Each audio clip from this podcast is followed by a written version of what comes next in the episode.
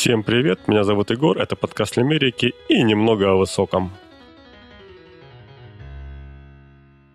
Австралийского туриста, который склонил священное дерево на Бали, заставили молиться и просить прощения у духов, пишет нам издание Mirror.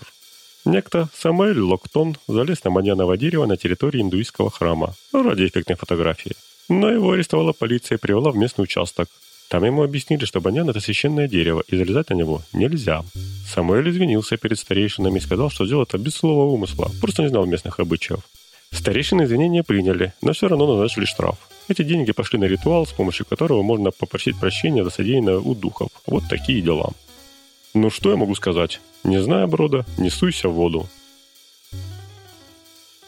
Хулиган, проживающий в Мьянме, залез на ветку баньяна, его с дерева сняли, палка прогнали. Не берите пример с хулигана. Уважаемые слушатели, перед тем, как поехать в другой город или страну, ознакомьтесь с местными обычаями, чтобы не попасть в вот такие неловкие ситуации. Ну и всего доброго.